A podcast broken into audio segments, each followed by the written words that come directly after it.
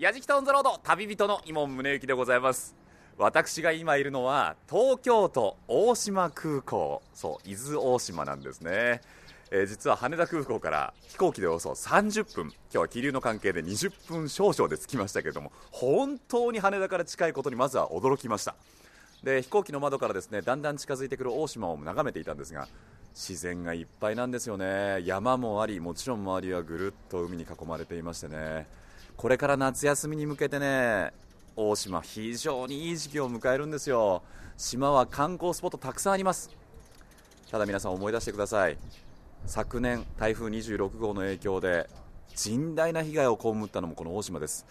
なかなか観光のねお客さんが戻ってこないっていう話も聞きましてね我々やじきたオンザロードこれから夏休みシーズンに先駆けてですね思いっきり大島を楽しんでしまおうと思っています。ぐるっと伊豆大島海編と題して今日は皆さんにその魅力どんどん伝えていきますのでね今日も最後までお付き合いください。やじきたオンザロード耳で感じる旅番組。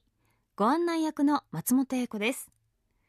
この番組は日本全国津々浦々そこに暮らす方々との出会いを通じてその土地の魅力やゆったりと流れる時間をお届けする旅番組です。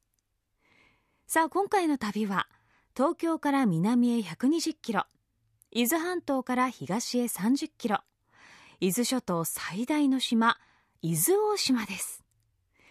オープニングから鳥たちの鳴き声がたくさんで自然がいっぱいなのが分かりましたよね。伊豆大島は黒潮の影響により1年を通じて温暖な気候に恵まれ島の中央にそびえる三原山を中心とした火山島です。そんな伊豆大島ですが昨年の10月16日台風26号で甚大な被害を受けました。あれから7ヶ月未だ復興途中の伊豆大島の現状そして一日も早い復興を願い見どころいっぱいの伊豆大島を今回は海にスポットを当て旅人の伊門宗行さんがお届けします。題してぐるっと伊豆大島海編。伊豆大島ならではの海の情報お楽しみください。やじきたオンザロード耳で感じる旅番組。今回は旅人今宗行さんが送るぐるっと伊豆大島海編。伊豆大島へのアクセスの方法は飛行機か船の2通りなんです。飛行機なら羽田空港より30分。船なら東京の竹芝より高速船で1時間45分。その日の風や波の状況により元町港か岡田港へ到着します。あっという間ですよね。昨年10月15日から16日にかけて関東の東海上を通過した台風26号に伴い関東の広い範囲に記録的大雨が観測され特に伊豆大島では24時間雨量が824ミリに達し土石流の災害により甚大な被害が出ました。その土石流は民家を飲み込み大島の中心地である元町の一部まで達しました。あの日の様子そして半年が過ぎた伊豆大島の現状などを大島観光協会白井岩人会長に案内していただきます。やじきた。えー今おりますのが、えー観光施設の最も被害の大きかったホテル椿園さんという、えー宿泊施設の前におります。建物自体は残ってはいますが。残って半分ぐらいはですね損傷ないんですけれども、中心部そのまま玄関から土砂が入って反対側まで抜けるっていう状態でほとんどもう中は使える状態にはないので、当然ですけども側は残ってますけどもドアも窓ガラスも割れてなくなってますもんね。そうですね。あと床下に土砂が完全に入っておりましてその除去まではできていないので、えーおそらくこれをあの再生するここれそのものを再生するのはほぼ無理だと思います。山に向かって玄関が向いているこのホテルですが、はい。じゃあ山の方を見てみましょうと、はい。振り返ると更地なんですよね。そうですねあの住宅造成地かなと思います見る方は思いますけれども実はここは椿の林や森や住民の方が住む住宅がずっと上まで続いていました。かなりの方がじゃあここに住まわれていた？そうですね。でお亡くなりになった方はやはりこの筋の方がほとんどですね。最も被害が大きかった場所と言っても過言ではないということですね、はい。かなり上の方で重機が今動いてますけれども、はい。いまだにこの作業をされているという。えまだまだあのこれからだと思います。ちょっとまた車で移動しつつ、はい。い、ろんなところを見せていただけますか、はい。どうぞ。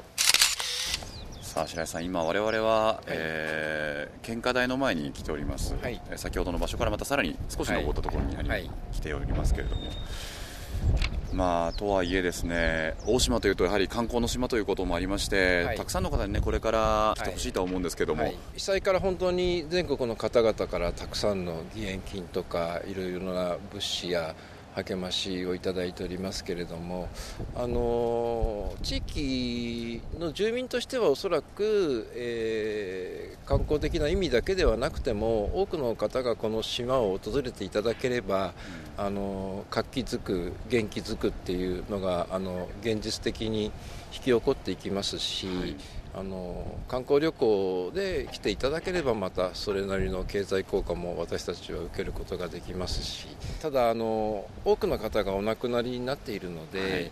えーまあ、そういう方々に対しての敬意を払っていただきたいなとは思いますけれど、確かにそうですね。はい。ありがとうございます。松本英子がお送りしています「やじきた On the Road 耳で感じる旅番組」ぐるっと伊豆大島海編。今回の旅人は井門宗之さんです。さて一日も早い復興には観光に訪れてもらうのが一番と白井会長もおっしゃっておりましたが周囲52キロの大島の魅力といえばやはり海。ここからはそんな海情報をお届けします。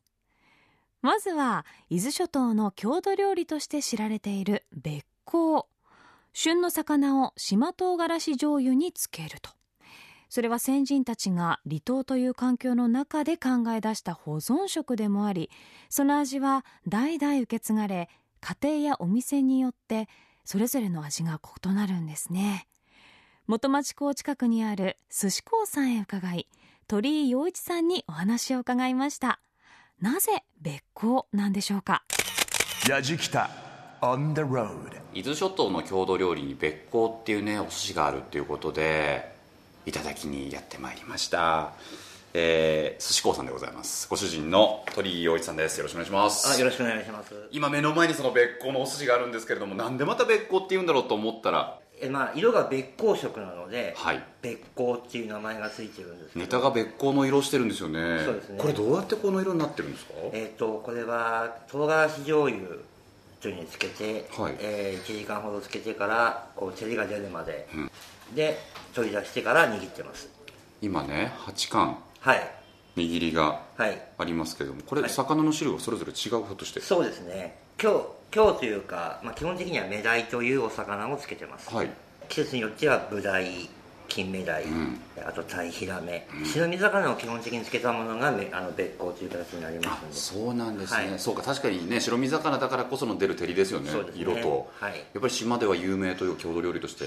そうですね。あの基本的に保存食から始まってますんでね。ああそうか、漬けにすることによってね少し日持ちもしますもんはい。温暖な地域の大島なのであの生魚を食べるにはこういう形で保存食として食べるのが明治以降から始まってるんですよ。うん。明明治以降からですか？だから歴史が古いもんで僕が語るにはもう本当おこがましい話なんです。何をおっしゃいます？なんで、まあ、一応基本的にはその昔からの知恵から生まれたものが別光っていう寿司っていうですねわさびが取れなかったんでね大島ではあだから島唐辛子。そうなんです。で辛みをつけるという。そうです。島唐辛子って相当辛いイメージありますけどどうなんですか？辛いですね。まあ唐辛子醤油っていうのを作ってで違うものに利用するんですよね。ん。そういう醤油は。今例えばチャーハン。皆さん寿司から離れちゃいますけどチャーハンとか炒め物とかに使ったりするんで。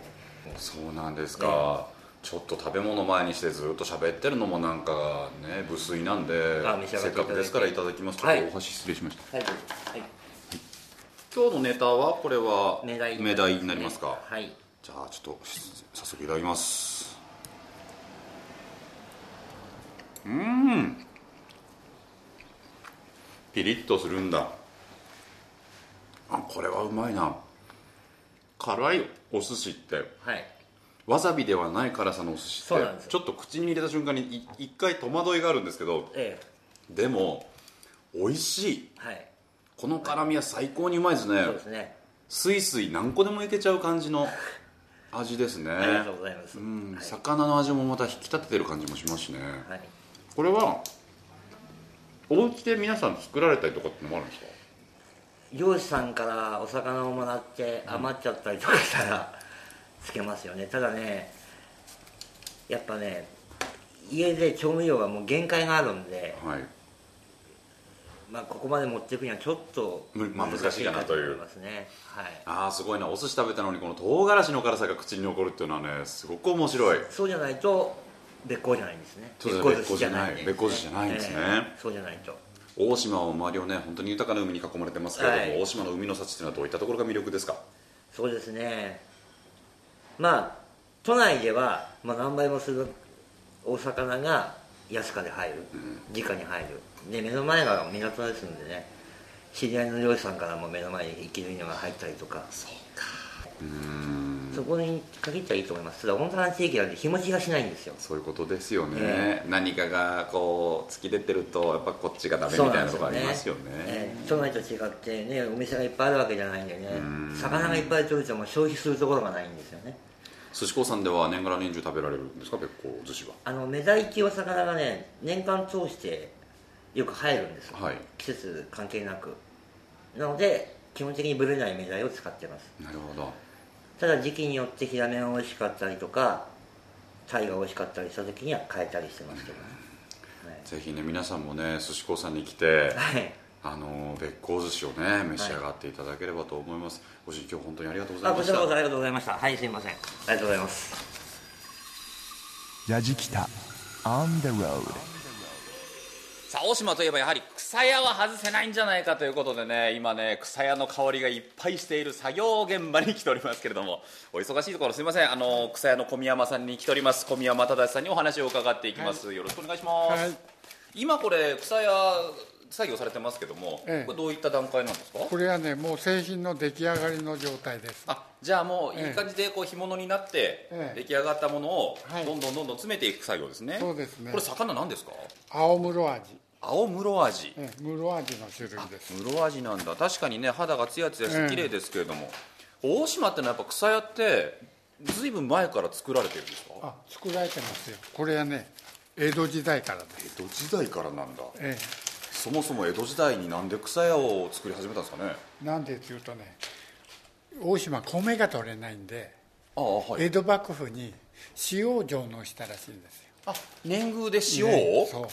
それで塩が貴重なんで、はい。その貴重な塩を漁民の方が魚さばきますよね、はい。それでここに塩をつけたらしいんですよ。あ魚に。魚に。はいはいはいはい、はい、そして亀の中に入れて、そうしますと下に水がたまりますね。たまりますね。ねこれ水分ありますから、浸透圧の影響で、えはい水出ますね。それでその塩塩分と、はい。この水とこの魚の開いた、えー魚肉ですか？はい。それが発酵したものが草屋の原液です。なるほど。それで江戸時代が発祥だって言ってますよということは自然発生的にその草屋汁ができてできたってこはあ。とですからこれそうなんだ。草屋汁を作れって言っても誰も作れないですよ。自然にできたものだから、ええ偶然の産ええ物だったんですね。偶然ですね。でもやっぱり魚が新鮮で美味しいし塩がちゃんと取れるからこういうものが出来上がってたってことですね。そういうことですね。はあ。上納品って考えるとすごいこうええ。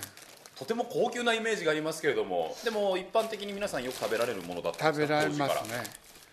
それで今ね皆さんこれねお歳暮とお中元に使うんです。あそうなん贈答用に。あと島の方も食べますし、はいはいはい。あとはお土産用に買っていかれたり観光のお客さんがね。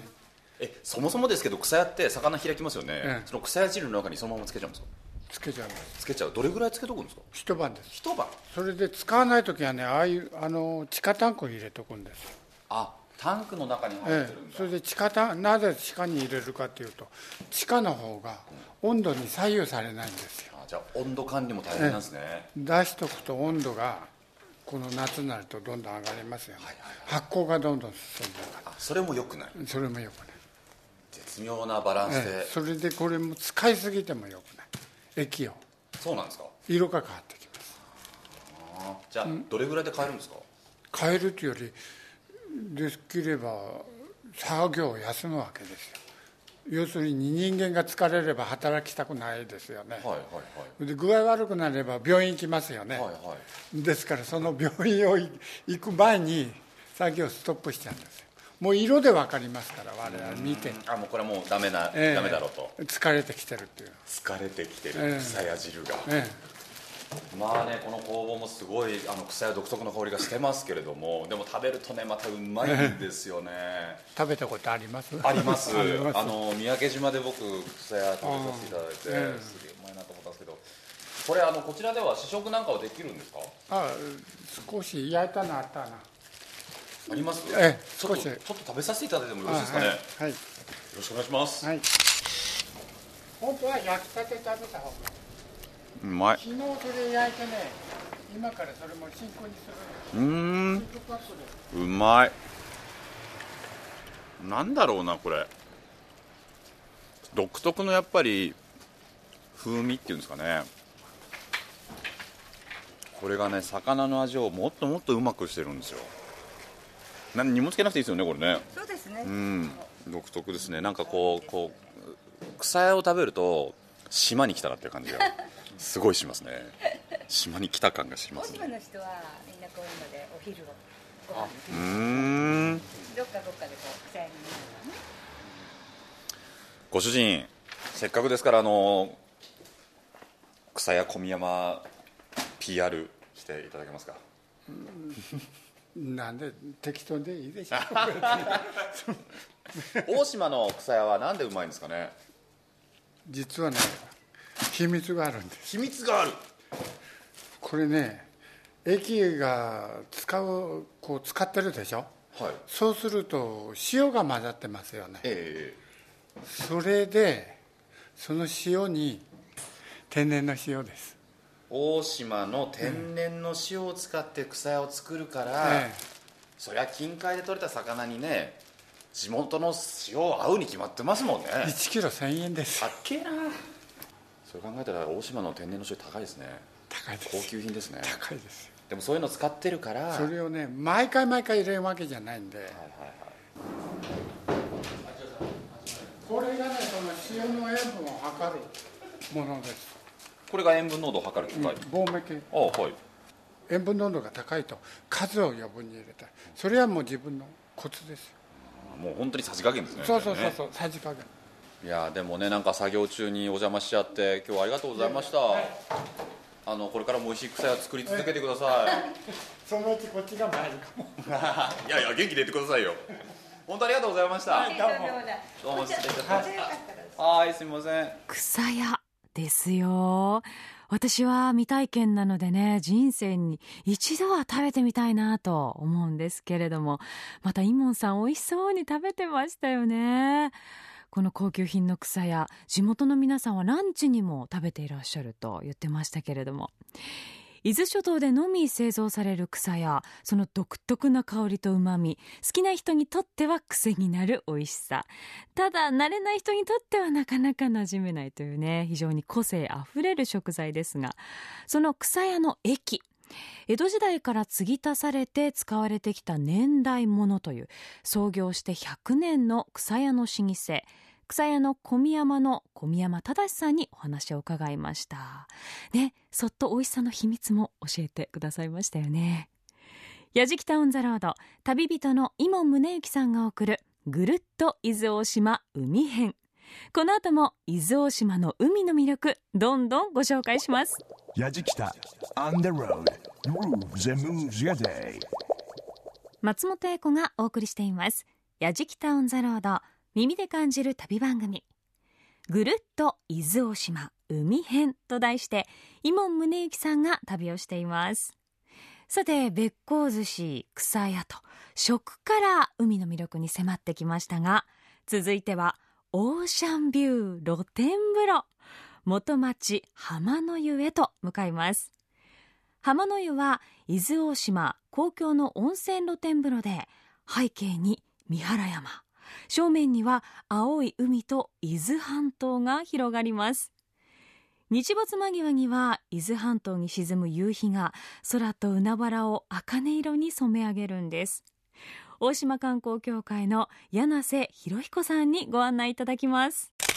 やじきた on the road さあではですね、えー私たち今あの大島の中にある温泉ですね。浜の湯という場所に来てるんですけどもこちらがどういった温泉なのかどういったお湯なのか大島観光協会の柳瀬博彦さんにお話を伺います。柳瀬さんよろしくお願いします。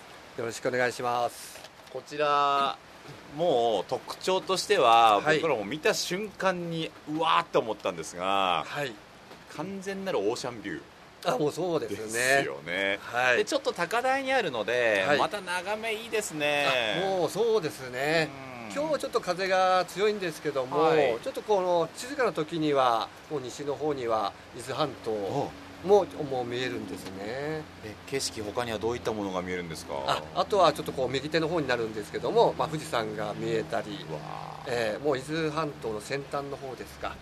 はい。いいですね浜の湯はいわゆる公衆公共浴場というわあ、そうです。ですか？はい。じゃあどなたでもご利用できるとはい。ちょっと中見たんですけど、はい。入り口は男性女性2つありますが、はい。なんか一緒になってましたよね。あそうなんです、はい。あのーまあ、もちろんあの着替える場所は、ええ。えー別々ですけど、別々ですけど。で中であのもう混浴ということでもちろんあの水着は着用あ。になりますが。そりゃあそうでしたなんか私もちょっと若干横島なこと考えましたけど。そうじゃないですよね。はいでこちらはあのもちろん景色も楽しめますけれども、はい。あの海風をね肌に感じることができる露天風呂ということもありますしはい。場所柄あれですか？海で遊んだ方が、はい。ちょっとこちらで体温めるなんてこともあるんですか？あもうありますね。あのよく夏のお客様とかはですね、このまた向こう側にあの工房浜というあの海水浴場ええ。があるんですけども、はい。そこであの泳がれた人たちが、えーまあ、夕方3時4時ぐらいに、まあ、こちらに本日と歩いてきながらここにちょっとまあ寄っていくとかっていうこともありますね。いいですよね。今まで自分たちが泳いでいた海を見ながら背景には三原山を抱えてねあったかいお風呂で体温めて、はい。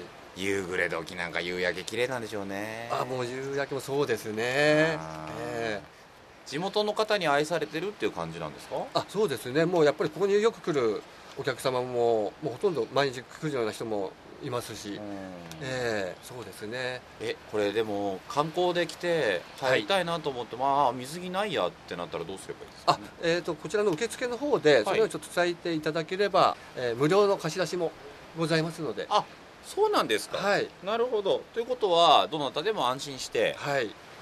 ところで柳瀬さん。はい。あのこちらの浜の湯なんですが。はい。泉質は？はい。いかがでしょう？えあの泉質がですね、えーこちらがナトリウムカルシウム塩化物温泉というものになります。効能は？はい、まあ、効能がですね、まあ、神経痛筋肉痛や関節痛ですね、ええ。あと、まあ、疲労回復健康増進また切り傷やけどなどにも、えーなるほど。効きます大島は温泉もたくさんありますよね。そうですね。どうですか？そういったところを含めて、はい。大島の魅力ってのはどういったところにあると思われますか？はい。やはりこの大自然ですが1986年の、まあ、噴火の時にあの時の温泉でこちらの方温泉なんですね、はい。ええ。でそういうまあ温泉の恵みというか、うん。ええそういう本もねあのあいろいろありますので、はい、いやーちょっといいないや柳瀬さん貴重なお時間ありがとうございましあいえいえとんでたもないです。お話をお伺いしたのは大島観光協会の柳瀬博彦さんでした。ありがとうございました。やじきたオンザロード旅人の伊茂宗行さんが送るぐるっと伊豆大島海編。さあ1986年と割とね新しい年に噴火してその時にお湯が湧いた温泉元町浜の湯オーシャンビューですよ。しかも混浴。もちろんね水着は着用ということでしたけれども。ただその水着も無料貸し出しっていうね。いやこれは気軽に行けちゃいますよね。さあ最後は今回のお宿大島温泉ホテルへと向かいます。大島温泉ホテルといえば豊富な湯量を誇るかけ流しの温泉で体の芯からリラックス。そしてその露天風呂からは絶好のロケーションで雄大な三原山が望めて心もゆったりと解きほぐされていきます。山側の客室からは間近に迫るような三原山。そして海側の客室からは相模湾越しに富士山の景色も堪能できるそうです。大島温泉ホテルの竹中秀夫支配人にいろいろとお話を伺います。やじきた。on the road 浴衣で失礼します。こちら大島温泉ホテルの取締役総支配人竹中秀夫さんにこれからお話をお伺いしていきます。竹中さんよろしくお願いいたします。こんにちはよろしくお願いします。今我々がいる場所っていうのはレストランになるんですかね。はいそうです。後ろのロケーションが素晴らしいですね、えー奥に見えるのが三原山ですけれども、その手前がねもうきっと神様がいるんじゃないかっていう森がダーッと広がっておりましてで海も見渡せますし。そうですね。ここのホテルのやはり一番の売りの場所でございます。いやあの浴衣で失礼しますと言ったのはですねやっぱり温泉来たんで温泉入ってからお話伺わなきゃ嘘じゃないかと思ってちょっとお風呂を先に失礼させていただいたんですが露天風呂が。素晴らしい。あの私どもはやはりこの、まあ、お天気にも左右されますけど、ええ。この三原山の景観、今あのおっしゃってましたけど神様がいるんじゃないかとい。うお話がありましたけどあの地元の方は三原山の方を御神火と呼んでおります。ああえっ、と御御の神の火で御神火、ええ。であの、まあ、三原山が噴火する赤々としたものを御神火様というふうに昔から言い伝えられまして神の火ですね。文字通りあの三原山神様。ですからあの島民の方の,、まあ、あの安泰を祈ってお年寄りは三原山に、まあ、手を合わせると。いうふうなあの言い伝えもございます。まあそれを見て僕はまあ当該の人間ですけれども素直に神様がいるんだなっていうのはまんざらねそういう雰囲気でもなかったんだなっていうのは今思いましたけれども伊豆大島っていうのはどうですか？あの椿とかねたくさん有名なものはあると思うんですけども一体こう竹中さんから見てどんなものが大島の魅力ですかね？やっぱりこう四季折々、あの季節感が非常にある自然豊かな島だなと。私も生まれも育ちも大島のものですからですね。もう本当に自慢できる島でございます。今ねあのちょうどこれから夕暮れに差し掛かってくる時間帯ではあるんですけれども夜なんかも綺麗でしょうね。はいあのー星空がはい。非常に綺麗にご覧いただけます、まあ、海抜500メートルのところにありますので、はいはいはい。まあ、島の中でも星に近いところというところで、まあ、あの月が出ますと、はい。本当に手を伸ばすと月が手が届くような景観でございます。なんてロマンチックなことをおっしゃるか でもいいですよね。確かにここから見渡すと建物がないんですよね、余計な光がない中で露天風呂に入ったら本当に星空とか月明かりが綺麗なんでしょうね、はい。